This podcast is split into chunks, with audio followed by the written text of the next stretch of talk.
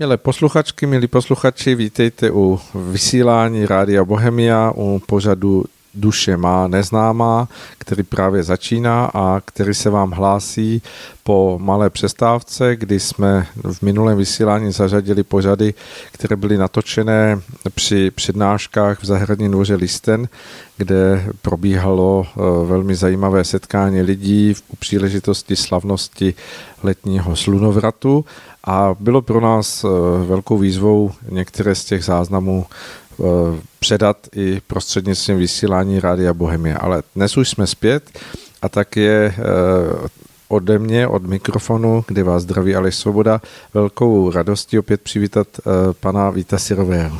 Zdravím všechny posluchače.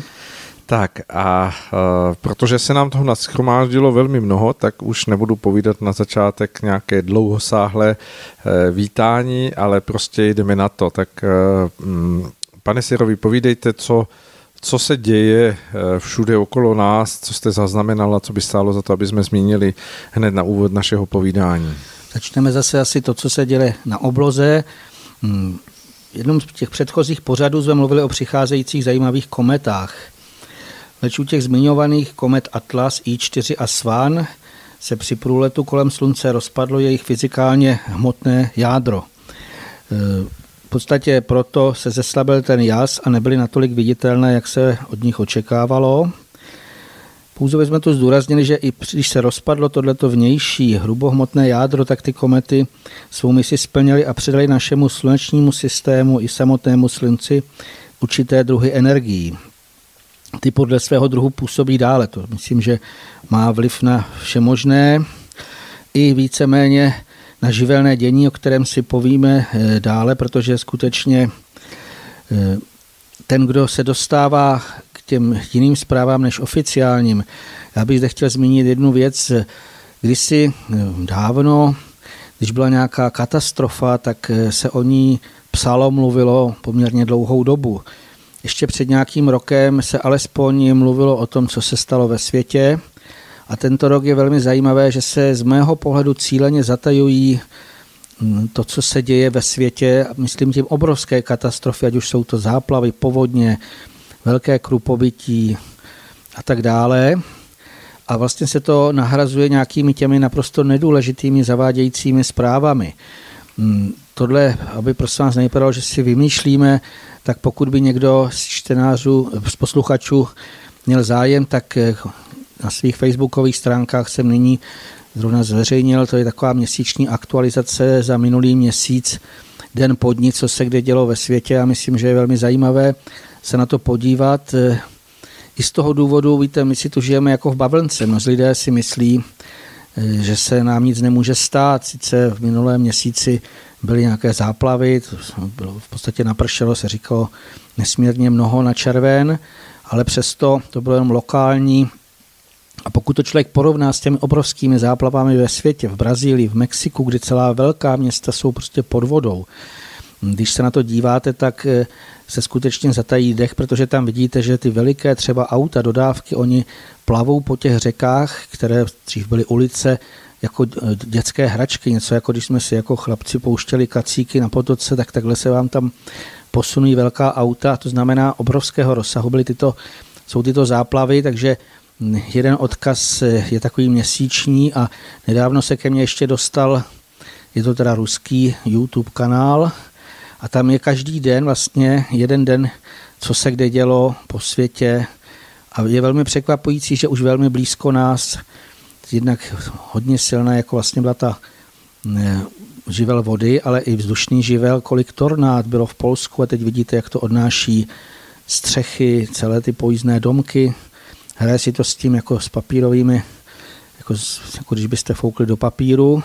Takže i tohle je možné si případně o to napsat. To jenom říkám to z toho důvodu, že skutečně se v tom světě živelném děje. Ještě bych se konkrétně vrátil těm kometám, protože my jsme zmiňovali i v tom minulém pořadě kometu Neowise a ta teda nesklamala, ta v průběhu hlavně července byla i u nás viditelná pouhým okem. Tak nejen na internetu jste se mohli taky podívat na nádherné fotografie. Bylo zajímavé, že Čech získal několikrát ocenění i od NASA jako nejkrásnější fotografie té komety Neowise. Kdo ji spatřil na život, tak může potvrdit, že pohled na tu nádhernou vlasatici je úchvatný. Samozřejmě, že ji studovali i výzkumníci a ty zjistili, že má na kometu obrovské jádro. V průměru by to mělo být kolem 5 kilometrů. Ta kometa Neowise bude nejblíže Zemi 23. července. A co se týká vlastně těch energií, jak už jsme se tady o tom zmiňovali, tak se ke mně dostalo, že ona přináší nesmírně silnou energii živlu vody. Proto vlastně byly nejen nesmírně intenzivní deště, záplavy, častá krupobytí. Po celém světě za sebou zanechali spoušť, to se na těch, jak jsem vám na těch videích je to vidět. Na severní polokouli padá letní sníh. Ehm, je teda ještě z hlediska toho dění, tak to neuvěřitelné množství srážek během posledních měsíců taky někteří badatelé vysvětlují zvyšujícím se množstvím nabitých částic v horních vrstvách atmosféry. Je to tím, že k nám přitéká, ono se to nazývá oficiálně kosmické záření, ale prostě proudí sem víc a víc nějakých takových energií, můžeme říct, je to vlastně skutečně vyzařování světla a to způsobuje jako je to obrovské anomálie. Samozřejmě těch vlivů je mnohem více. Už jsme mluvili o slunci, jak žne, že to někdy může spalovat nejen listy, rozmrzá permafrost, to je taky poměrně dost jako závažná věc. Hmm, tam, je tam vždycky spojení velkých bytostní, konkrétně u toho ohně Sirius, ale i takové ty různé nastavení hvězd. V této době vlastně konkrétně je takové zajímavé, nebo dost bych řekl hmm, i varující, že Mars je v ohnivém znamení Berana a to dává skutečně velmi silnou energii. A mluvíme o tom z toho důvodu, protože určitě si mnozí posluchači všimli toho obrovského nárůstu různých rasových a jiných nepokojů, kdy se najednou v lidech probouzí nebývalá agresivita, něco, co tady vlastně nebylo. Samozřejmě jsou tam v součinnosti i ty jiné síly nebo jiné vlastně energie. Na článkách se tak grálu už je tam velmi zajímavé právě potom, jak eh, po dlouhou dobu vlastně vyživované myšlenkové a emocionální formy, eh, ty se na ty lidé, kteří se jim tomu odevřou, tak oni eh, se určitým způsobem na to napojí a děje se něco, co by v podstatě třeba před půl rokem nikdy snad nikdo neočekával. Myslím, že jste to i zahlédli v různých zprávách. To znamená, z mého pohledu se toho děje skutečně mnoho. Já nevím, jestli k tomu ještě něco chce pan Soboda dodat. Hm. Já jsem se spíš chtěl zeptat vás, jestli si dáváte do souvislosti to, co jste popisoval právě i s tím přiblížením se té eh, nádherné eh, komety Neowise, která opravdu po dlouhé době, tuším, že asi od dob eh, eh Halibopovy komety opět eh, jako velmi silně Eh, svítí na tom nebi a je takřka vidět mm, i bez jakýchkoliv potřeb toho astrologického vybavení, tak jestli, jestli tam vnímáte nějaký souvis i, i s tím, jako, že bychom to mohli brát jako jakýsi umocňovatel toho, co se děje?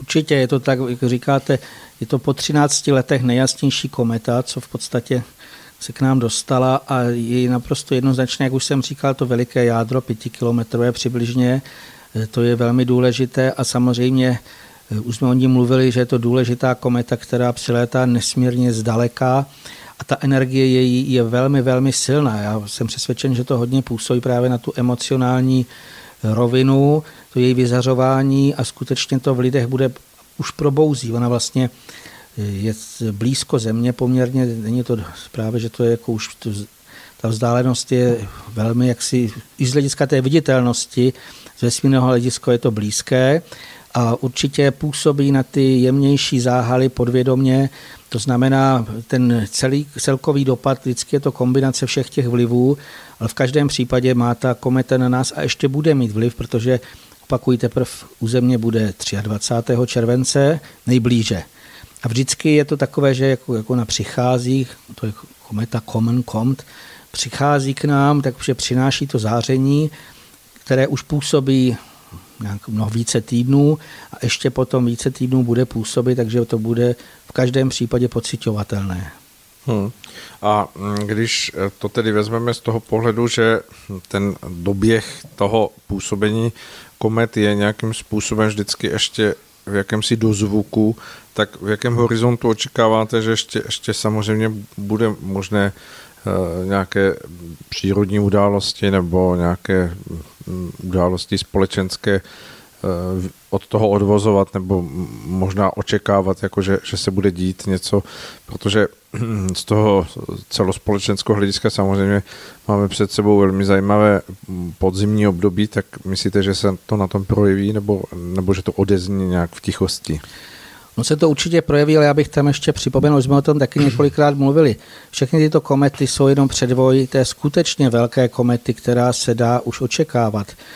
I ta kometa Neowise byla objevená velmi jako bylo to překvapení pro astronomy. Ona byla objevena až v roce v letošním roce a v podstatě eh, teď zapomněl jsem přesně ten datum, mluvili jsme o tom v jednom z těch předchozích pořadů, kdy vlastně byla objevená a víceméně eh, já bych ne, jako je nepravděpodobné, že to ještě nepřijdou další. Ten roj komet, který už jsme popisovali, tak ono je jich skutečně hodně stále a víceméně eh, je taková, řekněme, už i prognóza, že se objeví ještě další, ještě větší, ještě silnější. To znamená, to dění se určitě bude stupňovat, těch vlivů bude na nás působit více, ale jako říci, jak dlouho ještě tato kometa bude působit, určitě ještě více týdnů, to je celkem jasné, ale otázka je, co za těch několik týdnů bude, to nikdo z nás neví. No v těch historických časech se e, častokrát hovořilo o tom, že kometa je jakýsi zhmotnělý posel, tak e, v tomto směru bychom mohli třeba na to nahlížet i tak, že je tady jakési zasílání zpráv, odkud si e, třeba právě těm mm, silám působícím v přírodě nebo v těch velikých silných účincích živlů, je možné, že, že to, co souvisí s tím, co se děje, tak vlastně je eh, jakési sdělení nějakých eh, zpráv a příprav, které my nevnímáme eh, které nejsou možná ani pro nás, ale jsou právě pro tyto velké služebníky. Jak jste říkal, ono vlastně jsou to skutečně viditelní poslové, který každý, kdo chce, je doslova může vidět tím okem, nějakým dalekohledem, běžným triadrem je to ještě hezčí, ale to je skutečně varování nebo nějaké pro nás zpráva, lidé, zastavte se. Tedy, když bych ještě spojil, kdysi dávno se říkalo, že tyhle ty komety, takzvané velké, že po nich následovaly hladomory například. Když bych to spojil, jsem vlastně teďka zrovna v této době viděl ten velký takový běh těch událostí měsíc červnu, kolik krup zničilo úrodu ve Španělsku a na různých místech. Oni prostě řekli totálně zničené peckoviny, totálně zničené další plody. Kroupy samozřejmě velikosti třeba pěti a více centimetrů. To už je něco, co nejen rozbije skla aut, ale skutečně to totálně celou úrodu mm, z ní nic není. Takže eh, v minulosti to tak to bylo bráno, že prostě kometa je posel, který nám něco říká, Samozřejmě my nechceme tady strašit, když si dávno ještě, když má babička mi to zpívala, když byla malá, že když se blížila Halejova kometa, tak se zpívalo lidičky třeste se, kometa nese se a už se očekával konec světa. To nechcem vyhlašovat, ale přesto, víte, když jste se dívali některé ty zprávy takových těch známých politiků, tak někteří se vyjádřili, že pro ně nastal konec světa. Prostě ten svět, jak jsme ho znali třeba před rokem, ještě i před půl rokem, tak ten už skončil. Teďka vše bude jiné. Bude se to měnit, nikdo asi nedohlédne, jakým směrem nebo co vlastně se všechno uděje, ale vždycky to ohraničí nějaký takový ten časový úsek, kdy jsme mohli si dovolit dělat toto. A v podstatě už po tak dlouhé době tak jasná kometa, může se nazvat někdo v podstatě z těch astronomů, už berou to, že je viditelná pouhým okem, že, a že má to veliké jádro, že pro ně jako je velká, tak ona dělá nějaký časový úsek, který zase tu novou éru od řízné nebo nějakým způsobem, jak jsme to nazvali, oddělí a jednoznačně to působení bude ještě silné, ale znova bych zdůrazňoval, že to není konec, že ještě budou přicházet další. A víte konkrétně nějaké, nebo zatím je Teď to jsem ještě nenašel, já si myslím, že je to vždycky takový ten krok, pozorování. kdy eh, teďka si můžeme, je to opravdu, můžu doporučit hezké pozorování, nevím, jestli eh, v pozdější době, jestli ještě se to nezmění, ale v době, kdy to natáčíme, tak je na severozápadě, ale víc na západě a v podstatě skutečně se dá, když je jasno a není tam žádné přesvětlení, vidět pouhým okem. Jo. To znamená, eh, teď máme jedno takové nebeské divadlo, protože je to skutečně krásný pohled tu oblohu, když tam vidíte, on jako kdyby tak majestátně pluje, stojí, to tam vypadá jak meč na té obloze. A já si myslím, že vždycky je tam nějaký ten týden, takový ten náběh a eh, zřejmě se objeví, ale kdy to bude, to nikdo z lidí neví.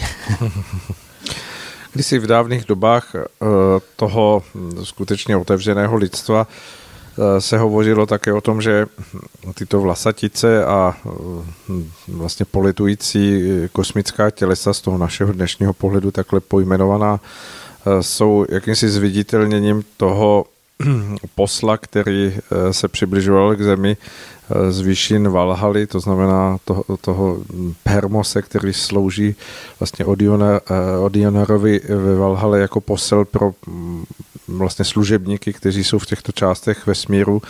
Takže je docela možné, že opravdu v těchto mm, viditelných poslech můžeme zachytávat eh, to, že se, že se velmi intenzivně vysílají zprávy, které jsou Eh, opravdu jakousi přípravou na něco, co, co je před námi všemi. Tak eh, samozřejmě, jak říkáte, abychom nestrašili, eh, asi je možné k tomu přidat, že každý, kdo skutečně se snaží o svém, ve svém životě čisté a, a spravedlivé bytí, tak bude vždy mít dostatek ochrany, aby tím vším procházel s jakousi hm, zřejmostí a, a možná i jako určitou lehkosti, která z jeho samotného překvapí. Uvidíme. Co se týká toho, co říkáte, tak já s tím plně souhlasím, věřím tomu, přestože nevidím. Je jasné, že sice to vypadá tak pohádkově, že by si tak hezky to vzal jako takovou vesmírnou loď, nějaký velký bytostný a letěl na té kometě. E, tam spíš já to vnímám na té energii vyzařování, co vlastně k nám přichází, ty energie a Každý, stejně jako můžeme poznávat Boha v jeho díle, to znamená v jeho působení a my, když vidíme to, co se děje na zemi, tak i toho z toho vidíme, že něco k nám přichází, něco vyššího, něco silnějšího, než jsou lidé. To právě, jak jsem říkal, sledovat, víte, třeba ty velké záplavy, ale nejen to.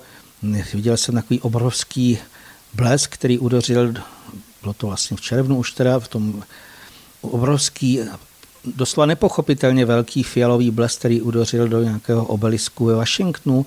Bylo tam několik fotografií a to je takové dění, že se člověku skutečně dají, tají děch a vidíte, že přichází neuvěřitelně silnější a větší bytostní, kteří na té zemi nějakým způsobem určitě mají velký úkol. My pouze nevíme ještě, jaký bude dosah, ale vlastně i na těch viditelných dějí, tam už je to zřejmé, že eh, je takové, jak bych řekl, projevy, které zřejmě dřív nikdo ani nezažil, neviděl.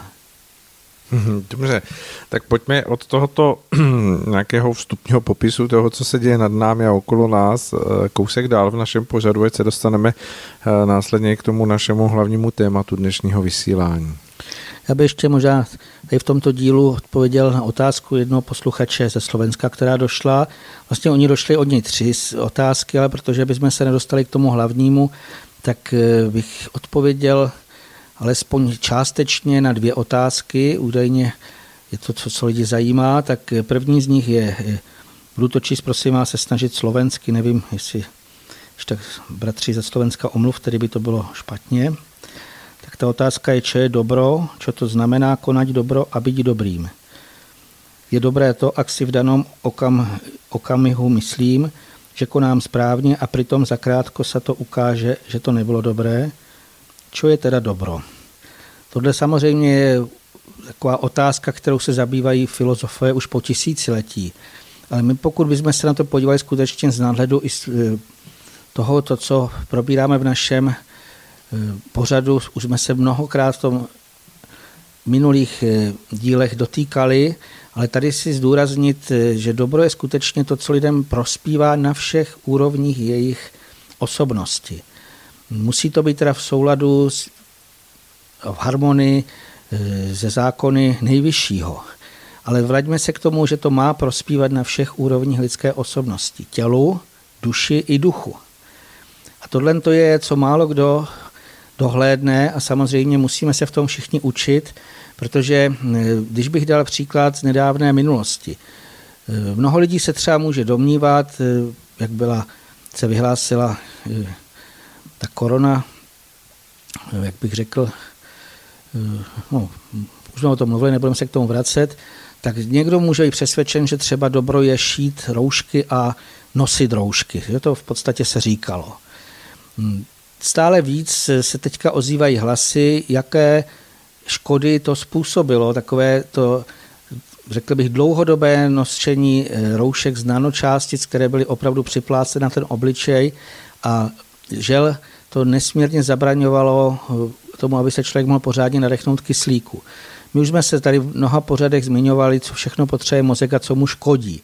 Že potřebuje nesmírné množství kyslíku a když dlouhodobě, protože to bylo skutečně několik měsíců, a mnozí lidé nejen při tělesné zátěži, při fyzické, ale naprosto zbytečně třeba v přírodě, na silnicích, jeli na kole a měli roušky, ale i při mnoha zaměstnáních dlouhodobě museli v podstatě toto nosit na obličej, tak když si vezmeme i na tom fyzickém těle a vlastně i na tom duševním zdraví to způsobilo nesmírné škody, to znamená doslova až poškození mozku. Teďka vidíme dokonce mnohé takové ty dopady, to znamená nejen to popisují lékaři, léčitele, jak to těm lidem skutečně poškodilo ten mozek, to dlouhodobé, že třeba až o 30% se sníží eh, ta potřebná množství kyslíku, které mozek nezbytně vyžaduje, tak eh, že dochází k poruchám myšlení takovým zkratovým jednáním, které najednou se nedají vysvětlit.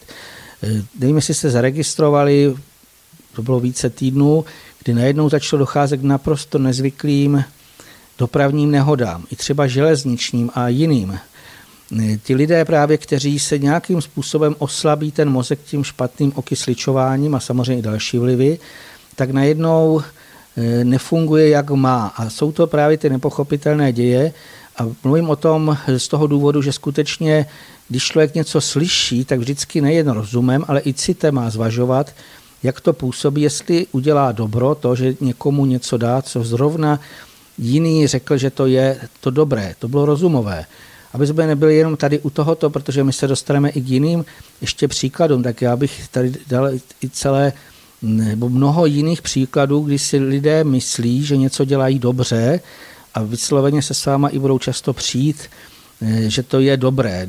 Na Moravě třeba tvrdili dát si po ránu štamprdly slivovice, že to je dobré, jak to vypálí všechny bakterie, jak se ty lidé dobře cítí. I kdybychom to přiznali, že ta kvalitní domácí slivovice po ránu toho člověka nějakým způsobem tak to pro, propálí, probudí a že mu to třeba neudělá nějaké velikánské škody na těle, pokud Eh, samozřejmě to nepřehání, tak eh, když se podíváme na tu duševní a duchovní rovinu, tak je jasné, že na tom duševním záhalech už se to projevuje zcela odlišně. A když bych to popsal ještě z hlediska toho duchovního, tak eh, my vlastně jako ličtí duchové se máme odpoutat po své smrti tady o této země a stoupat vzhůru do těch světlejších úrovní. A pokud by někdo skutečně po mnoho, mnoho let, denodenně, si dával tu štamprdli té slivovice, tak jednoznačně si vypěstuje závislost. Aby to nevypadalo zase brojení proti alkoholu. Když jsem četl takovou velmi zajímavou knížku v Němčině, bylo to požehnání stravy a napsal jaký psycholog, a on tam popisoval svou vlastní zkušenost, jak si, aby jako z hlediska výzkumníka, cíleně vypěstoval závislost na vanilkové zmrzlině v určitou dobu, někdy odpoledne, se stále stejnou dobu, si zašel do nějaké dobré cukrárny a tam si dal velikánskou porci té vanilkové zmrzliny. Teď jsem zapomněl, jestli tři týdny nebo tři měsíce to dělal denodenně. A potom vyzkoušel ji i hned, nebo vlastně ji vysadil. Jeden den řekl, nepůjdu na ní. A teď popisoval, jaké měl abstinenční příznaky těžké, jako, jakou chuť obrovskou měl na tu vanilkovou zmrzlinu. To znamená, když si uvědomíme, kolik takových rituálů, kolik věcí, co, na co si navykáme a myslíme si, že je to dobré, to tělíčko, jako kdyby mu to chutná, když nám to jako tak chutná, je to sladoučké, ale může se stát, že v mnoha případech si vypěstujeme skutečně závislost, která nás potom tady může duchovně držet, že se z toho člověka stane připoutaná duše k zemi. To znamená, i v této oblasti je to nesmírně dobré zvažovat.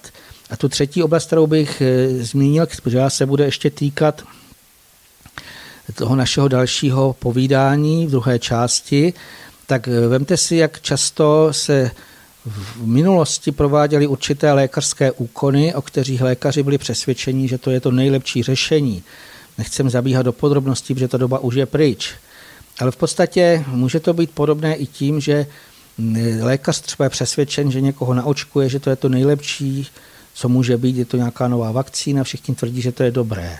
A teď je otázka, je to dobré po všech těch stránkách, je v každém případě tohle řešení nejlepší, ale tomu se dostaneme až eh, v tom dalším pořadu, aby jsme se dostali k tomu, co potřebujeme, tak ještě tady přečtu tu druhou otázku, protože zase se ke mně dostalo od víc lidí, že skutečně v této době, kdy, jak už jsem říkal, se mění toho nesmírně mnoho, mnozí lidé mají problémy se zaměstnáním, s výdělkem peněz, taková vlastně nejistota celková, eh, co, co dále. Mnoho lidí najednou musí úplně jako kdyby přeměnit všechny ty své dřívější, to, co, na co byli zvyklí a teď je to úplně jinak.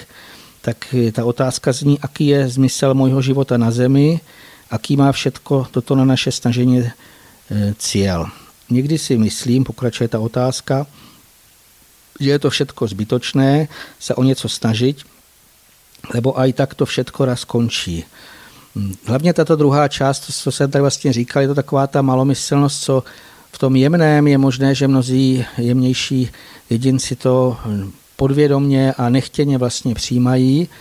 A já bych tady zmínil to, co vlastně ten cíl našeho života na Zemi, my už jsme o něm tady mluvili, aby jsme se tak vyvinuli, aby jsme jednak odložili to, co nás zatěžuje, to, co je v té minulosti nějaká ta naše karmická nebo další zátěž. A v podstatě cíl má, aby jsme se navrátili jednou do našeho pravého duchovního domova nahoře, aby jsme odešli do těch světlých úrovních. To je vícekrát v našich pořadech už zaznělo, ale znova bych ještě tady zmínil se právě tu druhou část té otázky. Mnozí lidé v dnešní době jsem zjistil, že jako kdyby ztrácí zájem o takové ty běžné činnosti. A právě s tím, že si ten rozum vymýšlí, že teď to všechno stejně jenom skončí, tak je jedno a dělám. Co dělám, vždycky jako je to k ničemu. Mm, samozřejmě jsou činnosti, které jsou zbytečné, škodlivé a mnoho věcí člověk musí odložit, protože je jasné, že do toho dalšího mm, jsou nepotřebné. Ale konkrétně je tolik činností, které přestože jsou pozemské a přestože jsou jenom dočasné, tak jsou nesmírně důležité. Konkrétně mám třeba na mysli pra, péči o naše pozemské tělo jako celek. Fyzické tělo, duši, to v podstatě všechny ty záhaly, péči o tyto své záhaly, které jako ličtí duchové nutně potřebujeme pro tento pobyt zde, aby jsme splnili to, co máme splnit, aby se mohli stoupat na druhou stranu. Pokud někdo si tou nedbalostí nebo takovým tím nezájmem poškodí to fyzické tělo, buď onemocní, a to je i těžké prožívání ducha, to vlastně potom každý zná, když najednou je velká bolest nebo někde třeba zavřený v nemocnici, a nebo i když neonemocní, tak nějakým způsobem tím projde, ale zemře třeba o desítky let dříve. Odejde vlastně jako kdyby nezralý plot, na druhé straně, jak je to zajímavě popsané ve filmu Náš domov, se na něj můžou ještě dívat jako na sebevraha, který si nevážil toho daru, který dostal od stvořitele jako pozemské tělo, aby se tady mohl vyvíjet a nějakým způsobem ho natolik ničil, že odešel o hodně, o hodně dříve. To znamená, e, jsou věci, které jsou velmi důležité, i když jsou dočasné. My víme, že to pozemské tělo máme odložit, ale mělo bychom ho odložit, aby bylo do poslední chvilky použitelné, aby jsme do poslední chvíle byli i duševně čilít. A to je samozřejmě závislé právě na fungování celého organismu, našeho mozku a tak dále. To znamená, jsou činnosti, které mají smysl a my už jsme tady o tom mluvili ve více pořadech a ještě se o tom budeme zmiňovat. Jako příklad si veme, když někdo má možnost a může něco pěstovat na zahrádce. Samozřejmě je to dočasné, i když se to podaří eh, vypěstovat, něco vyroste, pak to sníme, ale právě tím si vyživíme naše tělo, i dáme něco naší duši, protože to má to správné záření a může nám to pomoct v tom našem běžném snažení. To znamená, bereme to jako cestu, která vede k cíli. My nemůžeme tento pozemský život přeskočit ani zahodit. My ho musíme prožít, prožít to co nejlépe a je tolik věcí, které mají smysl, i když jsou svým způsobem my můžeme považovat za dočasné a víme, že to jednou skončí, tak ale bez nich se vlastně dopředu nedostaneme. Je to podobně, jako když máme dojít kam si daleko, tak potřebujeme mít zdravé nohy, dobré boty a skutečně se vydat a jít.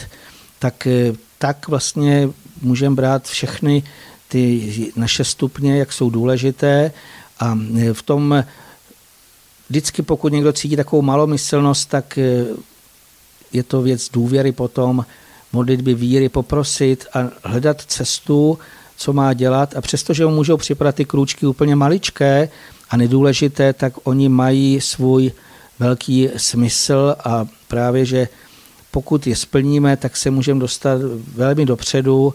To znamená i v tom pozemském skutečně se snažit to, co je, jak už jsem tady říkal, smysluplné a to sami musíme vycitovat jako i svým duchem. Jinak, co se týká ještě třetí otázky, který posluchač ze Slovenska zaslal, týká se to eh, víry, přesvědčení a náboženství, protože už bychom nestihli ty další věci, tak já bych eh, odkázal případné zájemce slovenské vysílání Rádio Bohemia má moc hezké pořady pana eh, Lajmona s názvem Ještě se to dá zachránit a tam přesně se probírají tyto oblasti do podrobnosti. To není právě na odpověď několika slovy, takže případné zájemce odkazujeme na tento pořad. Dobře, a my si teď pustíme krátkou písničku a po ní budeme pokračovat.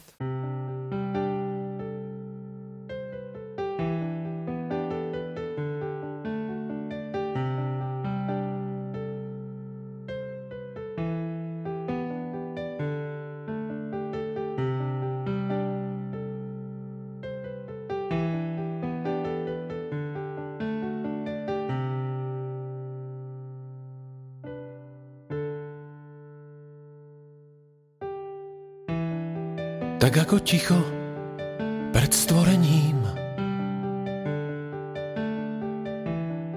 Je dokonalé v mlčaní.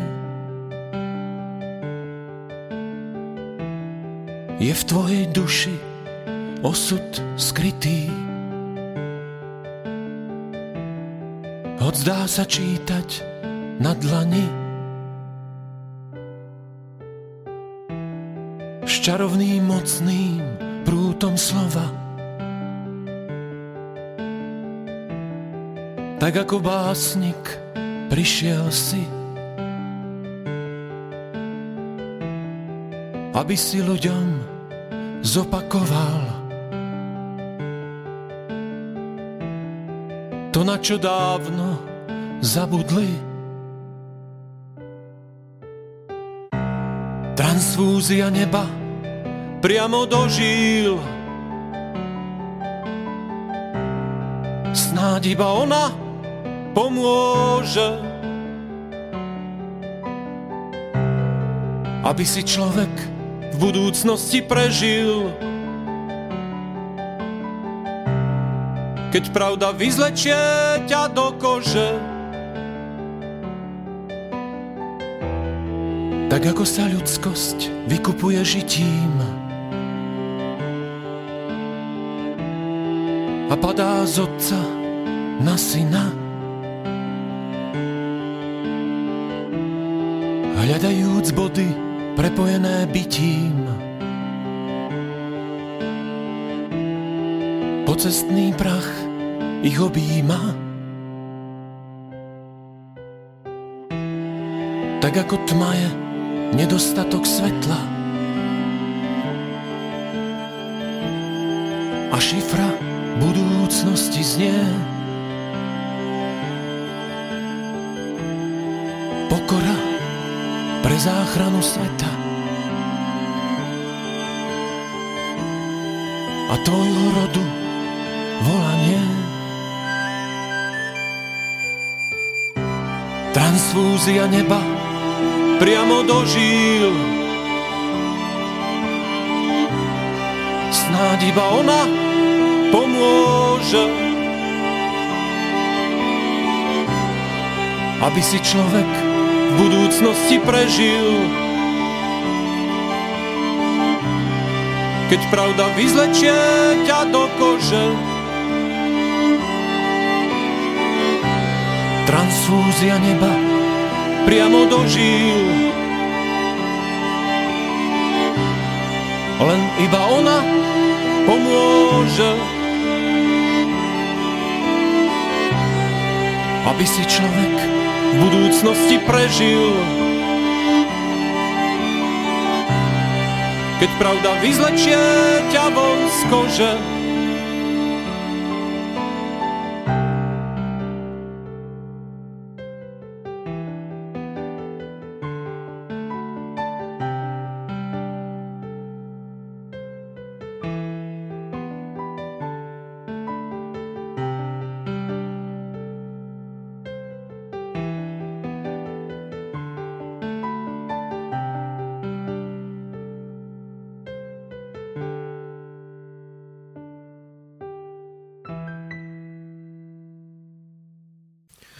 Tak eh, po krátké pauze, kterou vyplnila eh, nádherná skladba, jsme opět eh, zpátky s panem Vítem Sirovým a v našem pořadu Duše má neznámá pokračujeme v tom našem připraveném hlavním tématu, kdy se budeme dnes bavit o o záležitostech, které se týkají, tuším, nebo troufám si říct, že každého z nás, protože se budeme bavit o léčivech a budeme se bavit o tom, nějaká historie prochází vůbec léči, léčivy, eh, jak se sformovala ta představa nebo vize vůbec užívání léčiv a co znamenají léčiva současnosti a jaká zřejmě budou tím pokrokem jakési společenské sounáležitosti vývoje nás, lidí tady na Zemi, eh, léčiva budoucnosti. Takže hm, kde začneme?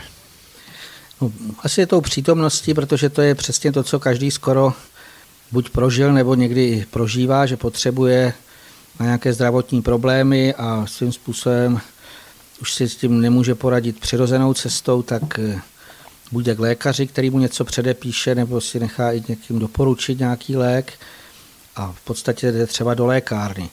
A já bych začal vlastně tím, že co vlastně, jaké léky se užívají dneska, to jenom si úplně zhrne, on to každý ví. To, co se nejvíce používají, jsou různé tabletky. Oni mají takový nejsilnější a rychlý účinek, je to takové jednoduché. U těch tabletek, já bych tam zdůraznil jednu věc, nemůžeme říci, že léky jsou špatné. Skutečně v dnešní době mnozí lidé je potřebují. Ale když bychom se podívali do minulosti, tak původně vlastně to byla ještě tehdejší lékárníci, farmaceuté přijímali inspirace pomocníků z druhé strany, zřejmě odbytostných. Je velmi zajímavé, kolik z těch léků původně byly skutečně přirozené sloučeniny, to znamená sloučeniny, které se vyskytují v různých bylinkách nebo v nějakých plodech a oni je dokázali vyrobit tyto látky a v podstatě dát do nějaké té formy, kdy mohli říct ten lékař, třeba tady si dejte jednu tabletku ráno, jednu večer a měli to víceméně eh, v této formě jako dobře dávkovatelné. Ta doba skutečně, jak si věřím tomu, že tam bylo to přesvědčení touha pomoci, ale eh, ten rozdíl mezi tou minulostí a současností je v tom, že eh, nějakou dobu mimo jiné tyto léčiva, to ještě jenom tak zkráceně se zmíním, ten patent je chráněný, to znamená teď nevím kolik desítek let, nemůže nikdo vyrobit ten lék, když si ho někdo nechá patentovat. Po nějaké době tento patent jako kdyby už dál neplatí a jiní výrobci nebo nějaký, můžou to být i obchodníci, ty lék jako kdyby převezmou, udělají z tomu, říká se tomu generika, a udělají z toho nový lék. A my když vidíme takový ten postup u třeba úplně obyčejného acylprínu nebo aspirínu, tak myslím, že ten každý zná, každý si ho někdy vzal. Tak samozřejmě, abych jenom to trošičku popsal, tak ta látka léčivá, která je kyselina acetylsalicylová. Kyselina salicylová je v mnoha bylinkách, třeba ve verbě bílé, Salix alba, to už vlastně ten název říká, v tužebníku, pouze je tam v nižším množství. A co se týká ten acetyl, je kyselina octová, to znamená, jakmile se dostane acylprín do žaludku, tak on se vlastně má tam i hned rozložit na kyselinu octovou a kyselinu salicylovou, tu hlavní účinnou látku. E, to riziko, které se acetylsalicylátom připisuje, spočívá v tom nevhodném používání. Protože pokud se někde přilepí tato tabletka, ať už vícnu v žaludku nebo kdekoliv jinde, tak má velmi silnou reakci a může tam vyleptat nějakým vred třeba, když bychom si vzali. Hmm, zajímavé je, že v podstatě proti tomu je naprosto jednoduchá pomoc. Mluvím o tom z toho důvodu, že skutečně i toto je třeba vědět.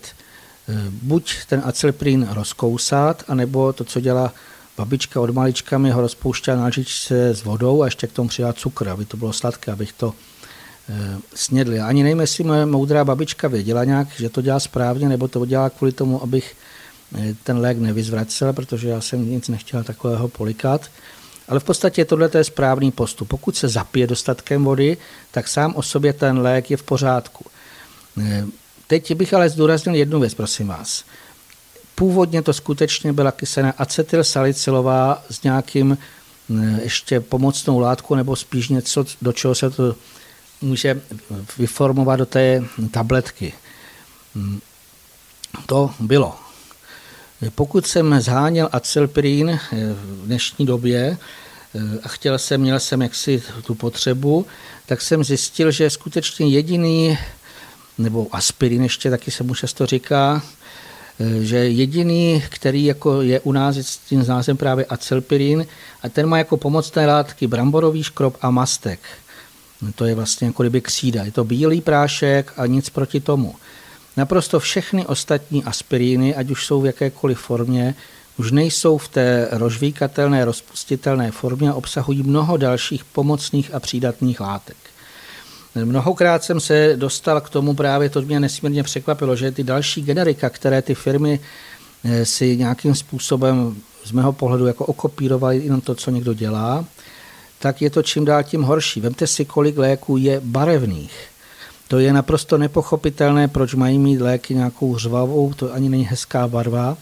A to, co jsem se dostal, eh, je to, nebudu jmenovat ten lék, samozřejmě nechci proti nikomu nic aby tady to bylo něco špatného, ale to nechám eh, na tom, kdo se nějakým způsobem už například eh, čte složení potravin, kdo eh, se stará i třeba složení kosmetiky, tak doporučuji, pokud ten lék vám byl doporu, někým předepsán nebo z jiných důvodů si ho chcete koupit, tak předem se podívat na internet a naštěstí u léku podobně jako u potravin, u kosmetiky je zákonnými opatření dané nařízení, že v příbalovém letáčku, na to chci upozornit, nebývá to často ani na krabičce, ani na tom, někdy třeba na té dozičce, v příbalovém letáčku je povinnost vyjmenovat všechny pomocné a přídatné látky. No, já třeba jsem byl fascinován u jednoho léku, který se taky často používá, když je tam napsaný hlinitý lak oranžové žluti E110. To je známé azobarvivo, které už Evropská unie eh, dávno oficiálně potvrdila, že u dětí vyvolává hyperaktivitu. Proč to dávat navíc? To je to vyzařování, které působí právě na ty duševní záhaly už špatně nebo nějakým způsobem rušivě. Eh, škodí to. Eh, to, co jsem byl naprosto překvapen, zase bych se vrátil ještě, mluvili jsme tady o tom v kosmeti- z hlediska kosmetiky, tak mnozí třeba šli o takzvaných PEK sloučeninách, který se, je to vlastně polyetylen glykol, vyrábí se to z nesmírně rizikového etylen oxidu, i v kosmetice to hodnotím velmi špatně, téměř tou nejhorší možnou známkou. A zase naprosto navíc se to dává jako kdyby nějaká potahová eh, vrstva nebo něco, co tam je, aby to bylo blízkavé. Eh, nazve se to ještě magropol, jo, to je takové vždycky ještě matení, ale na internetu se to dá naprosto jednoduše vyhledat, co to vlastně je magropol, tak je to sloučenina, která tam vůbec nepatří. To znamená, chtěl bych apelovat na posluchače, kterým není to své pozemské zdraví a i na to působení na té duševní hladině. To znamená vlastně ten lék, my když ho sníme, tak to prochází skrze trávicí trakt a něco pak přechází do krve, aby sledovali, museli něco užívat, tak to, by to bylo co nejméně zatížené takovými to přídatnými látkami nebo nějakými jinými chemickými, skutečně umělými sloučeninami, protože eh, představme si, to máme u potravin i u jiných, když máte více různých různorodých sloučenin, tak i když nějaký základ je dobrý, ale přidají se k tomu nějaké chemikálie navíc, tak to vyzařování je rušivé, škodlivé. Je to něco, co skutečně nás může v mnoha ohledech třeba potom nejen rozladit, ale i uškodit. Tak jednoznačně kontrolovat složení eh, u těchto léků. Opakuju, je to na příbalovém letáčku, který si můžete v klidu vyhledat na internetu podle názvu toho léku. Měl by tam být někde příbalový letáček a většinou až úplně na konci toho dlouhého mm, nemá cenu číst ty vedlejší účinky, protože to by se člověk už toho nedotkl, ale na konci si přečíst eh, ten složení toho léku a vybrat alespoň ten nejlepší. že to jsou vlastně jako tabletky. Zajímavé ještě, co jsem si tady Eh, zapsala, uvědomil jsem si to, co se týká nejsilnější a úplně nejrychlejší účinek, se v současnosti taky používají injekce. Eh, samozřejmě nechceme zase někoho od nich odrazovat jejich užití, bo to aplikace je oprávněná u skutečně vážných chorob. Pokud má někdo otravu krve, sepci, něco, co je skutečně životně nebezpečné, tak ta injekce může zachránit život. To je celkem jasné. Když by se porovnali ale tu přítomnost a budoucnost, tak já jsem přesvědčen, že v nové době se kvůli těm možným rizikům zřejmě asi užívat nebudou, aby se do krve něco takto přidávalo.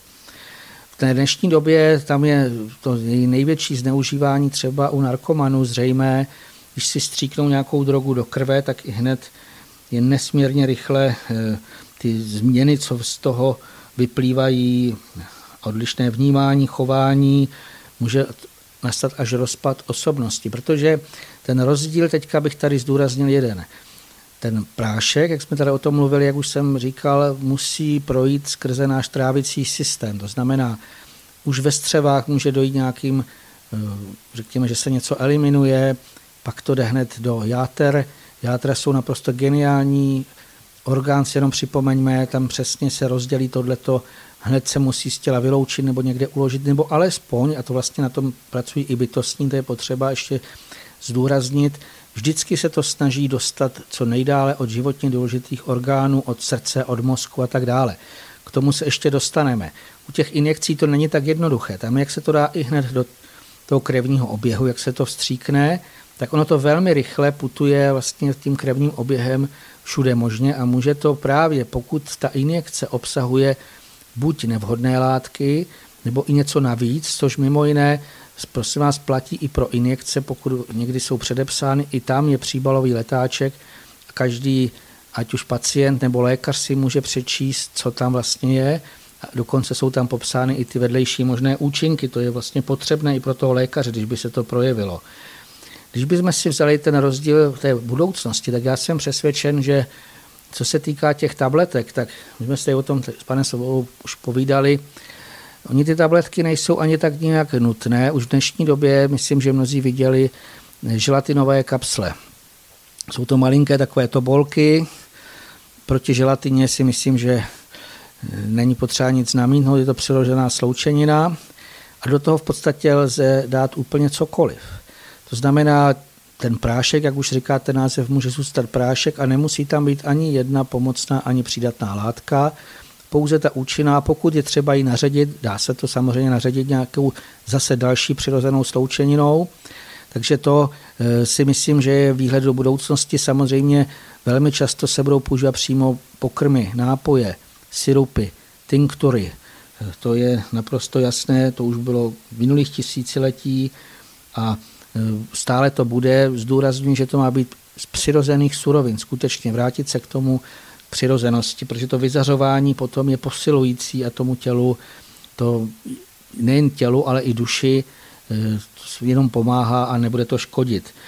Ještě k těm výhledům do toho nového eh, bych tam rád zmínil z hlediska rychlého účinku, pokud je třeba něco velmi rychle, pravit například do mozku, tak už jsme o tom mluvili a na to připomeneme. Inhalaci nějakých silně aromatických složek nebo silně účinných. Je to nejkratší cesta, zase velmi bezpečná, pokud víme, co vlastně, jak i dlouho ten člověk to může inhalovat. To znamená, nadechne se člověk a ono velmi rychle to přechází do vnitřních částí mozku a mnoho z těchto zase už se používal v minulosti mnoho z těchto prostředků, tak tam jsem přesvědčen, že i toto bude vlastně eh, jakoby ten nový výhled, eh, že se budou používat jiné formy těch léčiv, které by neměly mít eh, ty vedlejší účinky, které vykazují ještě ty současné léky. Tak jak jsem vás poslouchal během toho vašeho povídání, tak mi vytenul takový obraz a teď se vás zeptám, než ho popíšu a zeptám se, jestli to tak vnímáte a jestli v tom do určité míry je i vlastně to, o čem jste hovořil, ten výhled do té budoucnosti, takový, jak, jak bychom si asi všichni jako uživatelé nějakých pomocných medicamentů přáli. Tak jak jste hovořil o tom začátku těch farmaceutických snažení, vlastně těch lékárníků ještě v té, v té dřívější době, když my jsme se vrátili o nějakých 200 let zpátky, tak to byli lidé, kteří z velké části v tom svém snažení vycházeli ze znalosti bylin a ze znalosti látek, které byly z přírody, protože se nedalo samozřejmě vycházet z nějakých jako čistě vyextrahovaných látek, které eh, jsou v dnešní době. A tak ten obraz eh, můžeme vnímat tak, že skutečně se jednalo o takový přechod, kdy, kdy víceméně hm, ta práce toho lékárníka spočívala v tom, že eh, zaujal ve spolupráci s lékaři to místo hm, těch dřívějších eh, různých eh, babiček kořenářek a, a léčitelek, které sbírali byliny a jakýmsi zpracováním v těch, těch miskách a, a odvažováním na vahách se snažil zesílit tu účinnost těch jednotlivých bylin nebo směsí bylin nebo směsí nejrůznějších mm, látek do toho, aby z toho vznikla jakási co nejpřesněji účinnější látka. A po této cestě se asi vydalo to, to vlastně lékárenství a pak ta jakási farmacie, kde se snažila extrahovat stále přesnější a e, jako preciznější látky, které měly nějakým způsobem účinkovat eh, na tu konkrétní chorobu nebo na to konkrétní postižení. A mně tam vzniká obraz toho, že už v té době začalo vlastně to, s čím se potýká dnešní mm, vůbec léčení lidí, že eh, začala jakási specifikace těch jednotlivých účinných látek být tak odtržená od, té, od toho, od toho spoluúčinku, že, že se vytratila celistvost léčení toho, toho těla. Právě i v tom kontextu, co jste říkal na začátku našeho dnešního vysílání, že by vždy měl být ten pohled takový, aby to sloužilo tělu, duši i duchu. To, to, to aby vlastně nedocházelo k, k nějakému hm, oddělení těch vyzařování, že, že vlastně užíváním nějakých takovýchto medicamentů nakonec dochází k tomu poškození těchto vazeb, eh, které jsou pro člověka velmi důležité. A v tom já vnímám ten začátek jakéhosi hm, nekonečného koloběhu, kdy se mi vybavuje, vy jste hovořil o babičce, mě se vybavuje také eh, v obraze moje babička, která hm, vlastně v době, kdy už byla v důchodu, nebo jak se tehdy říkal na penzi, tak eh, měla od lékaře předepsány eh, tabletky a měla to vždycky na talířku a měla tam hm, dvě žluté tabletky, dvě bílé, dvě, dvě nějaké bílo-červené a pak ještě půlku nějaké další a já jako malýho jsem na to koukal a ptal jsem se, jako proč to jí, že jako k čemu to je. A ona mi říkala, tady ty mám jakoby na to a to. Tady ty dvě mám na to, protože ty první dvě mi způsobí, že, že, že se mi zablokuje něco jiného. A tady ty třetí mám na to, aby, aby mi nebylo po těch druhých úplně špatně, protože by se nedali strávit nebo se mi rozhá, rozhází tlak. A já jsem na to jako dítě se díval, říkal jsem si, nestačilo by jako nejíst ty první dvě tabletky a najít nějakou jinou cestu a Samozřejmě mi na to v tu dobu scházela ta argumentace toho mého věku a tak jsem vždycky předtím zůstával jenom v jakémsi jako úžasu, jak, jak vlastně to jak, jakási šachová hra, že jedno je vyháněno druhým. A mně přijde, že, že jsme se v dnešní době posunuli ještě do většího jakéhosi zamotaného koloběhu a to východisko z té dnešní doby, kdy skutečně ta specializace už jako laboratorně a, a vyloženě na, té, na těch nejjemnějších stupních poznání látek hmoty se cíleně vyrábí nějaká léčiva, míchají se, ještě se do toho přidávají ta aditiva a nejrůznější přídavné látky, jak jste zmiňoval tak se vlastně blížíme k nějakému vrcholu, ze kterého se potom zase přirozeně jako moudří lidé vrátíme k nějaké celistvosti toho, co, co přetrvává ještě právě v té jakési alternativě medicíny, v těch vlastně živějších léčivých postupech. Řekněte mi, jestli to tak je, nebo jak, to vnímáte? Jak jste popisoval to, co jste říkal u té babičky, Víte, tohle to jako je známé a moudřejší lékaři už toto popisují. Už jsem tady zmiňoval, že každý ten lék chemicky vyrobený má vedlejší účinky a právě, že lékaři vědí, že ten lék má takové vedlejší účinky a přesně dávají na to další a další. A slyšel jsem, že nějaký pacient měl asi 50 léků, 50 prášků nebo tabletek denně, aby právě přesně se potlačily vždycky ty vedlejší příznaky, co dělají ty první a velmi často ty první jsou úplně zbytečné. To je na tomto nejzajímavější, že takové to, co má třeba snižovat cholesterol nebo tlak, tlak jako konkrétně, že, co se dá skutečně přírodním prostředkem naprosto jednoduše vyřešit, tak je to tak a zcela otevřeně nechci to rozebírat, ale v tom jenom velký biznis. Pro ty firmy je nejlepší, pokud eh, lidé budou polikat eh, skutečně co nejvíc těch tabletek, tam už se ztratila jakákoliv ta původní hm, touha pomáhat. Víte, ty původní lékaři museli být nesmírně mravní, to nejen Hippokratova přísaha to vlastně říká, ale ještě když šli dál, mluvili jsme tady už o tom mnohokrát, tam eh, ten závazek vůči skutečně stvořiteli, který museli složit slib a oni nesměli nikdy uškodit. A když bychom šli ještě dál, než vy jste říkal, že ono se to k tomu zase přehoupne, tak prastará čínská medicína nebo ayurveda tak oni taky měli nějaké tabletky, ale byly to různé bylinky, kdy se pouze právě v té celistvosti měli doplňovat vzájemně. Když bych popsal, vrátím se tady třeba tak kyselně salicilové, tak víme, že je ve vrbě a v tužebníku. Pokud se z těchto dvou, ale víme, že je potřeba dostat při nějakém zánětu nebo bolesti do těla určité množství. I když by člověk se snažil pít ty čaje, tak je to, já jsem to zkoušel, velmi těžké, to do sebe dostat to množství, ale pokud skutečně oni dokáží vyextrahovat třeba z vrby a z tužebníku větší množství této látky, anebo jenom udělají z toho prášek, dokonce s vodou se to dalo zlisovat, byly z toho takové tabletky, nebo co se týká ayurvéda, četl jsem ty postupy prastaré a oni jsou naprosto úžasné. Oni třeba nějaký plot nebo nějakou aromatickou látku nebo část bylin, tam měli předpis, že vařili teď jsem zapomněl kolik, ale doslova několik dní třeba s máslem. To bylo jako takový, až vám přijde alchymistický postup, ale tam bych zdůraznil jednu věc, protože nás ty původní praví lékaři, lékárníci, už jsme to asi tak říkali, oni vnímali nabádání bytostných pomocníků.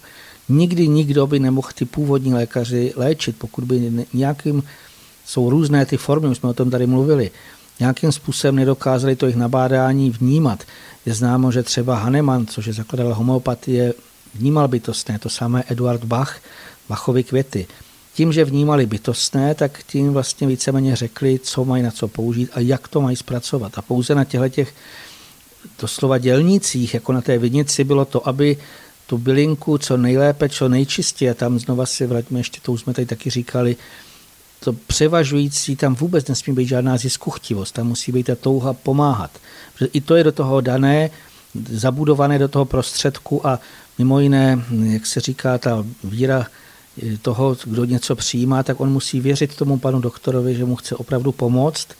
A pokud se to všechno spojí, tak já přesně to, co vy jste tady říkal, věřím, že naprosto nebude potřeba jíst tolik léků dohromady, ale že bude stačit vypít nějaký čaj nebo už je jedno, jestli nějaký prášek nebo nějak, jsou ty různé formy, jak jsme už se o nich tady víckrát bavili, a ta nerovnováha, která je, by se měla vyladit a právě v té součinnosti nepůsobit na to tělo. Víte, to je ten zásadní problém, že tato lékařská a vůbec celá společnost zaměřuje na to hrubo hmotné, na nic jiného. To znamená, tam je nějaký, bolí nás něco a teďka někdo to chce samozřejmě zastavit. Je to správné, my to nemáme trpět, ale je třeba dbát přesně na duši a na to, aby zase skutečně jaksi to toho člověka jako víceméně ho to má spíš víc pozvihnout, než aby ho to zastavilo, než aby ho to nějakým způsobem zbrzdilo. Ty vedlejší účinky, vrátíme se k tomu, jsme to tady říkali, že skutečně je to tím, že se používá příliš mnoho těch naprosto umělých sloučenin, které vůbec nemají nic společného s přírodou a oni vždycky v tom nejlepším případě působí rušivě v tom těle. To znamená, to vyzařování ruší, ale během krátké doby to dokážou játra eliminovat, vyloučí se to z močí a nějak to nic zvláštního špatného neudělá. V horším případě už působí škodlivě, to znamená, potom to poškodí nějaký orgán nebo něco v tom těle a to bych se zase dál ještě radši zmínil, aby jsme se k tomu dostali ještě o těch, v současné době si myslím, je potřebné i o tom vědět, mít o tom vědění. Vraťme se zase ještě k těm injekcím, že tam skutečně to neprochází skrze ten trávicí trakt, ale jde to rovnou do té krve, to znamená ta změna vyzařování a nějakým způsobem působení na různé orgány je mnohem, mnohem intenzivnější. Chtěl bych tady zmínit jednu věc, kterou bych bral jako takový námět k tomu, aby lidé eh, skutečně se ne nad tím zamysleli a snažili se hledat eh, cestu ke změnám k lepšímu. Nevím, jestli posluchači už slyšeli, ale je jedna oblast, která se naprosto vymyká jakékoliv kontrole, co jsem tu říkal, co jsou předepsané zákonné opatření, jak u potravin, kosmetiky, u léků běžných. Je to očkování, vakcíny. Tam eh, není možné, abyste si, když se budete chtít nechat naočkovat, někdo se rozhodne, že chce proti něčemu, třeba proti chřipce, ale nebo i u dětí očkování, abyste si vzali příbalový letáček a tam viděli všechny látky, které tam jsou, všechny opakuji, plus eh, vedlejší účinky. Vakcíny, prosím vás, se vůbec netestují, nespadají pod farmaci, jen pouze samotný výrobce si má stanovit nějaké vedlejší účinky. Ta doba, v dnešní době, jak už jsem se zmiňoval v jiných i pořadech, se neustále snaží prodlužovat eh, trvanlivost. Samozřejmě já netvrdím, že očkování je špatné. Oni pomohlo ve své době hlavně téměř vymítit některé silně nakažlivé choroby. Ale to ještě dělali ty praví lékárníci, praví lékaři, nebo víceméně ty, kteří to připravovali, chtěli jenom prospívat. To znamená, Byly to třeba umrtvené nebo devitalizované určité druhy bakterií, které můžou způsobit to těžké onemocnění a oni se vpravili takto do krve, tělo si na ně vytvořilo protilátky a potom, když se s nimi setkalo jaksi doopravdy, tak eh, ty protilátky dokázaly eh, i ty živé bakterie třeba eh, zahubit. Hm, samozřejmě pokud by to byly jednotlivé látky a cíleně správně v správné době a ještě víc faktorů tam hraje roli očkovány, je to v pořádku. Ale problém dnešní doby je trvanlivost, zvyšování trvanlivosti. Já prostě přesto, že nejsem ani lékař, ani farmaceut, nechci nikomu do toho mluvit, tak jsem se mnohokrát setkával s lidmi, kteří třeba dělali u velkých farmaceutických eh, gigantů a kteří mě v určitém okamžiku prozradili některé věci, které byly pro mě tehdy až dost překvapivé. Jeden známý původem Němec, který žil v Česku, vzal si eh, jako za ženu Češku a žili v Praze, měli krásný byt. A když se jim narodilo dítě, tak oni opustili ten byt a odstěhovali se do Německa. Předtím ještě sdělil, proč to dělá.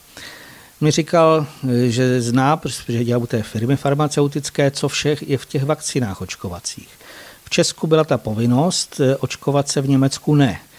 A tehdy mě prozradil, mám to už uvedeno v tajemství, ne, pardon, knize Jak ochraňovat čistotu duše, on mi tehdy prozradil, že kvůli konzervaci se k těm vakcínám dává třeba formaldehyd a sloučeniny rtuti, rozpustné sloučeniny rtuti. To se stříkne malinkému děťátku do krve. Oni kvůli tomu ocestovali nebo se vystěhovali z Čech do Německa. To bylo takové jako první seznámení, co jsem se dozvěděl, co všechno se dává do vakcín. Tam to další ještě samozřejmě se ke mně dostávali, co všechno vlastně může být, tak zase jiní lékaři, viděl jsem i videa o tom povídání a věřím tomu, že ten člověk nebo ten lékař, pediatr to myslel dobře, tak když si začal zjišťovat, protože měl u příliš mnoho těch dětí určité problémy typu autismu, zase už jsme o tom měli jeden pořad a v knize o tam celou kapitolu, po očkování vznikaly nějaké buď poruchy myšlení nebo mentální poruchy, až autismus. A on vlastně tam popisoval, že když se začal zabývat tím, co ty vakcíny obsahují, dostal se k těm informacím jakožto lékař, tak byl překvapen, proč třeba jsou tam nějaké zase rozpustné sloučeniny hliníku, ale ještě k tomu nanočástice. Proč jsou tam nějaké emulgátory zase typu PEC, už jsem tady o tom mluvil. Vlastně co jako to může způsobovat. A tady je potřeba upozornit na jednu důležitou věc, co se týká mozku, to se týká i našeho duševního nebo mentálního zdraví. Obecně máme, protože mozek je tak důležitý, už jsme o tom mnohokrát hovořili, tak máme přirozenou takzvanou hematoencefalitickou bariéru, která tam má zabraňovat vstupu nejen mikroorganismů do mozku, ale i různých těch nežádoucích látek, ty, které tam vlastně nepatří. Do mozku samozřejmě pronikají vitamíny, výživné látky, to je jasné, že to se tam pustí. Dokonce některé léky, třeba i některé neurotransmitery, oni jsou velmi blízké léky strukturou neurotransmiterů a ty vlastně se dostávají taky do mozku přirozeně a proto můžou být nějaké typy psycho, se používají s úspěchem a těm lidem pomůžou nějakým způsobem to překonat. Ale e, v podstatě to farmaceutům nestačilo. Oni tam chtěli dostat e, mnohem víc látek a proto, jak už jsem říkal, třeba šli používat ty nanočástice. To je naprosto z mého pohledu nepřípustné. Víte, upozorňuji na to, protože už teď se začíná strašit zase nějakou podzimní vlnou a lidé, mnozí možná budou váhat o tom, jestli se mají nebo nemají naočkovat. Obecně můžeme říci, že u toho očkování, obzvlášť co se týká e, viróz, chřipek, tak tam ta účinnost je velmi často minimální, protože než se vyvine ta vakcína, než se pustí, e, jak se říká, do oběhu, tak velmi často ty viry už předběhnou a mění se ve své struktuře, takže i stejně ty nové formy těch virů proti tomu nezabere to očkování, to je už samo o sobě toto diskutabilní, ale jednoznačně bych doporučoval lidem, tak jako se, pokud se někdo chce zajímat o složení jiných věcí, které dostává do svého těla nebo na, používá, tak aby vyžadovali, požadovali od lékařů, pokud by o tom uvažovali, aby jim nějakou písemnou formou nebo opravdu oficiálně sdělil, co všechno obsahuje ta vakcína. Pokud by mi to lékař nezdělil, tak se nenechám naočkovat. To říkám zcela otevřeně. Protože dávat si něco do těla, to, co jsem tady mluvil, třeba nanočástice hliníku s nějakými syntetickými emulgátory, pokud to projde tou bariérou a dostane se to do mozku, tak ono to tam potom jako nepřirozená látka dělá záněty, dělá to opravdu nedobré věci, to znamená, proto se o tom zmíním v našem pořadu, eh, které se má týkat duševního zdraví, tak chceme-li si zachovat duševní zdraví, takže už jsme o tom mluvili, jak důležité je to dýchání, ale i je důležité nenechat si do těla, do krevního oběhu dávat takovéto látky, které u zvířat se prokázalo u nich, že vlastně má přesně, obzvlášť eh, u těch třeba mláďat, nebo u, to znamená i u dětí, kde se vyvíjí ten nervový systém, ten mozek, tak je nesmírně zranitelný, citlivý a jakákoliv látka navíc, která se tam dostane, může vyvolat nějaký zánět a může vyvolat potom změny, které už jsou prosím vás nevratné. Tohle je potřeba vědět. To znamená, co se týká udržování čistoty těla, čistoty krve, tak je to velmi důležité.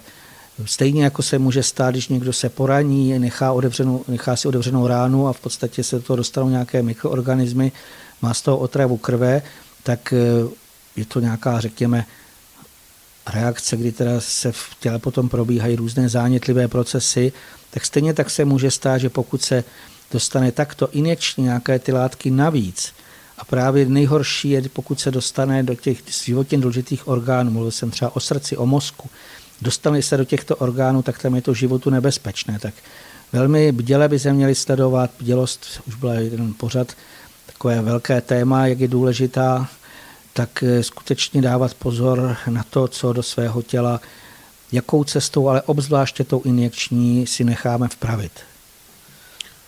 To, co říkáte, to mě velmi udivuje, protože se přiznám, že jsem to nikdy neskoumal tak detailně, jen si vybavuji to, s jakou přísností je vlastně v dnešní době nastaveno všechno eh, ve vztahu k potravinám nebo ve vztahu, mm, jak jste zmiňoval, ke kosmetice, eh, ke stravování, protože když mm, si koupíte jakoukoliv potravinu, tak eh, na ní máte složení, máte tam vlastně vypsané už všechna ta mm, přídavná Eh, soupisky těch, těch látek, která se tam objevují eh, na, na šamponu nebo na, na nějakém kosmetickém přípravku máte také vypsané všechny ty látky, které se tam používají. Dokonce, když jdete na, na oběd, tak na jídelním lístku máte výpis alergenů toho, co jíte a u takovéhle záležitosti, kterou popisujete, tak mě překvapuje a, přizná se, nechce se mi věřit a samozřejmě bych byl rád, aby to nevyznělo, jako že tady mm, se zabýváme něčím, co tak není, ale uh, že, že opravdu nelze dohledat jako složení těch uh, látek, uh, ku příkladu ve vakcínách. Tam je v prvé řadě potřeba říci, prosím vás, že výrobci to složení neuváděli dobrovolně a nechtěli ho uvádět. U Eček tam už je to delší dobu, tam samozřejmě se to s nějakým způsobem už bralo jako přirozené, ale co se týká u kosmetiky, tak eh, už jsem vlastně popisoval v knize tajemství kosmetiky, když jsem četl ty různé publikace německé, tak tam přesně bylo popisováno, jak dlouho desetiletí Výrobci kosmetiky zatajovali cíleně složení. Řekli, že to je jejich výrobní tajemství a nechtěli, nechtěli tam nic uvést. Až na tlak nějakých občanských organizací, doslova jako tlak z těch odběratelů, tak teprve se to uzákonilo. A podobné je to, prosím vás, u těch vakcín. Jako pokud tomu někdo nevěří, jak se říká, ať tam běží. Zkuste si někdy říct lékaři, tak mě dejte příbarový letáček, jaké složení má ta vakcína ať to každý zkusí. Mm, já jsem přesvědčen, že neuspějete, protože to, co já jsem zahlédl u těch lékařů, že ani oni skutečně neví. Oni dostanou nějaký, nějaké vakcíny proti něčemu. Ty dostanou od někud, přijdou. E, zcela otevřeně je to až někdy komické, jak to dopadne. Když byla poslední aféra takzvané prasečí chřipky, teď jsem zapomněl, kolik nakoupila naše republika, jestli milion nebo nějaké velké množství těchto vakcín. A protože tam ta aféra se moc nepovedla, tak teď se nevědělo, co s nimi. Tak se s ním měli naočkovat poslanci a lékaři. Lidé, kteří dělali v tom zdravotnictví, mě vyprávěli, co s tím dělali. Tu vakcíny vylili do... Oni se měli sami naočkovat, ještě se nedořekl. Oni dostali vakcíny s tím, že jste lékaři nebo pracovníci ve zdravotnictví, sami si to naočkujte. Vylívali to do výlevky. Poslanci, kteří tušili jenom, že to nebude nic dobrého, odmítali, bojovali a nevěděli, a nevzali si to. Potom se nevědělo, co s těmi vakcínami, takže ty draze nakoupené vakcíny se nějakým způsobem museli zase takzvaně ekologicky zlikvidovat, takže se ještě platilo po druhé za to, že vlastně poprvé za nákup, po druhé za to, že se někam odvezlo. To znamená, eh, k vakcíně nemáte přiložený žádný příbalový letáček a samozřejmě jsou i pediatři, kteří jsou, bych řekl, takový ti svědomití a chtějí skutečně pomáhat. Ti si to někde vyhledají, ale otázka je, protože zase to, co vlastně aspoň ten lékař, kterého jsem sledoval to video, mám na něj odkaz, pokud někoho zajímalo, tak on jak dlouho hledal odborné studie, jak ty jednotlivé látky působí, co jsou tam. A nenašel je, nejsou. Nejsou, tvrdil, nejsou klinické studie, jsou pouze zprávy od výrobců těch vakcín. Je to zase velikánský biznis a skutečně prozatím se tvrdí, že není to zákonem nikde dané a ty pediatři poctiví samozřejmě se snaží zjistit a proto pokud někdo by přišel i třeba s dítětem, protože tam je to velmi důležité na to očkování, tak oni samozřejmě, když si připlatí ty rodiče, tak e, jsou ochotní jednak, že jsou to ty jednotlivé, ne teda směsné vakcíny, ale za druhé, že vědí, že některé jsou čistší. Ono, víte, i u těch léků, já bych ještě chtěl zdůraznit jednu věc, znovu bych se ještě vrátil k těm tabletám. Stejně tak, jako lze najít ten acylpirin, který má v sobě z mého pohledu přídatné látky, ty pomocné, které jsou úplně v pořádku, tak i mnoho jiných léků, když si člověk trošku dá tu práci, tak vždycky ještě může najít výrobce, který to dělá eh, lépe, o hodně lépe. To znamená, nenacpe tam ty barvy a ten prášek je bílý, má jenom ty nezbytné nějaké pomocné látky, které samozřejmě by tam nemusely být, ale ještě jsou přijatelné. I u těch vakcín se tvrdí, že lze, pokud to člověk dobře zvažuje, že ty lékaři by měli někde si dohledat to složení, ale není to veřejné.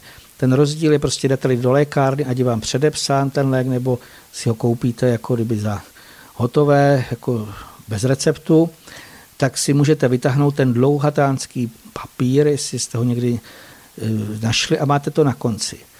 Když budete na jakékoliv očkování, kdo vám co dá? Injekci pouze. Ještě vám nebojte se, ono to štípne. Víte, ono tohle, to už jsem to vlastně říkal v té otázce. Já věřím tomu, že i ty lékaři jsou přesvědčeni, že oni v tu chvilku dělají to nejlepší, co můžou.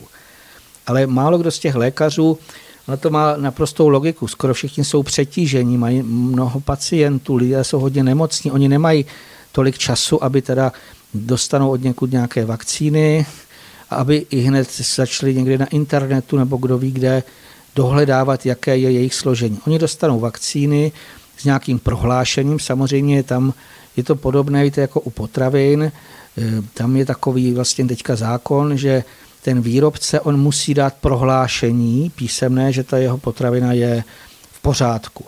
Oni samozřejmě dostanou taky prohlášení od toho výrobce, že ta vakcína je v pořádku, ale nedostanou k tomu ty klinické studie. Ty prozatím, alespoň to, co tvrdí právě ty lékaři, kteří se tím zabývají, nejsou dohledatelné. Klinická studie správně má být taková, že se dá půlce eh, těm lidí takzvaně placebo a půlce ta účinná látka a pak se dlouhodobě, prosím vás, mají sledovat, to znamená měsíce, eh, jako nějaké ty vedlejší účinky.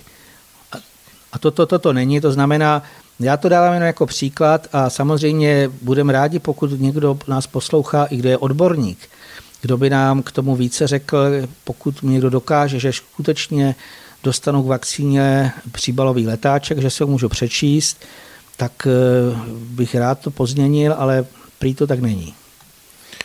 Dobře, tak to je eh, samozřejmě výzva, která asi stojí za to a mm, jako přidáváme ji v tom směru, že Eh, nechceme šířit žádné poplašné zprávy, takže pokud je nějaká eh, zpětná vazba, která bude přinášet informace ještě toho jiného druhu, tak budeme nesmírně rádi a určitě se o tom zmíníme co nejdřív v našem vysílání, aby jsme vlastně mohli doplnit ten, to naše dnešní povídání. Já jsem rád, že pan Sirový se těmito věcmi zabývá, protože se přiznám, že to není můj obor a je to eh, pro mě překvapivé asi tak jako pro mnoho dalších posluchačů, takže věřím, že, že v těchto směrech jako se eh, budeme moct posouvat dál jako společnost a že, že se v tomto eh, bude postupně vyjasňovat a bude daleko přehledněji a zřejmě to bude i mm, jakoby pro větší transparentnost toho, aby lidé byli klidní a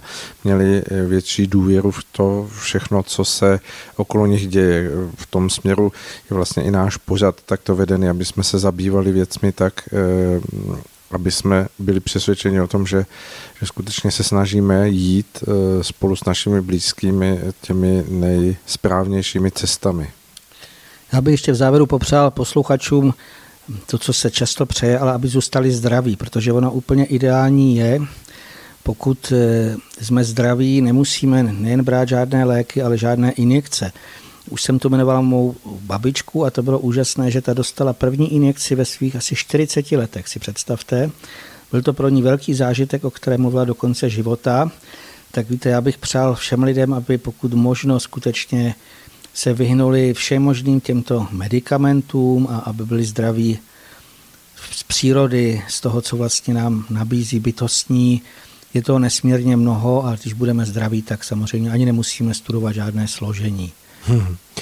To je samozřejmě, že ta celistvost přístupu k nějakému zpravování eh, svého vlastního života je základem a měla by být základem každého z nás, protože jsem přesvědčen o tom, že ta podstata toho, co vede častokrát k uzdravení, spočívá už jenom ve změně živostost právě nebo změně návyků nějakého životního stylu, který častokrát se u nás rozvine postupně, než bychom si ho uvědomovali a potom z toho vznikají následky, které samozřejmě jsou nepříjemné a člověka zastaví v jeho nějakém kráčení životem. Největší vize té budoucnosti je skutečně pečovat o to zdravé tělo, aby ono zdravé zůstalo. Nejen to, co přijímáme, ale i hygiena, to znamená udržování čistoty vnější, vnitřní, v tom hraje obrovskou roli. A já věřím, že v tom budoucím už budeme natolik vnímaví, že budeme přijímat opět rady od bytostných pomocníků, kteří nám v tomto doslova jaksi napoví, co máme dělat, aby to tělíčko zůstalo zdravé, svěží, ale nejen teda po tělesné stránce, ale i po duševní, aby to podporovalo to úsilí toho ducha, aby to znamená pouť jeho hmotností, aby ho to tělo ne ho zatěžuje, ale aby skutečně, aby byl nabitý energií, tím elánem, radostí. To je nesmírně důležité si uvědomit, že skutečně, když to tělo je zcela v pořádku, tak my se cítíme i takový, že chceme něco dělat, že chceme zlepšovat a to je, si myslím, taková ta v tom ta radostnost a to nás velmi, velmi může pozvihnout vzhůru k těm světlým výšinám. Hmm.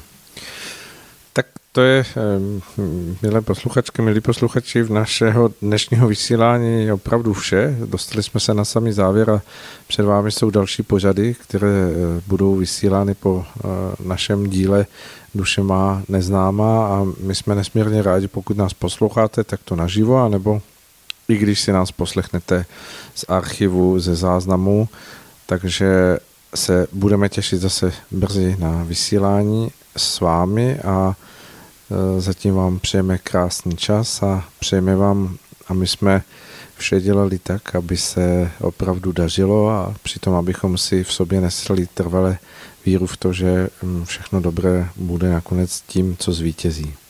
Naslyšenou. Naslyšenou.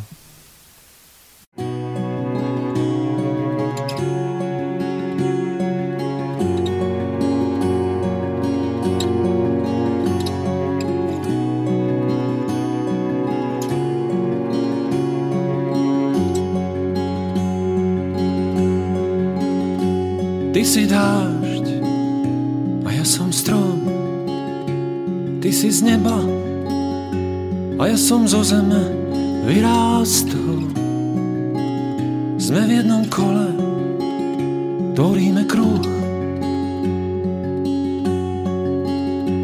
Ty si zdroj a ja som svetlo. Svietime všetkým, tvoríme jedno veľké kolo. Veľký kruh, veľký kruh.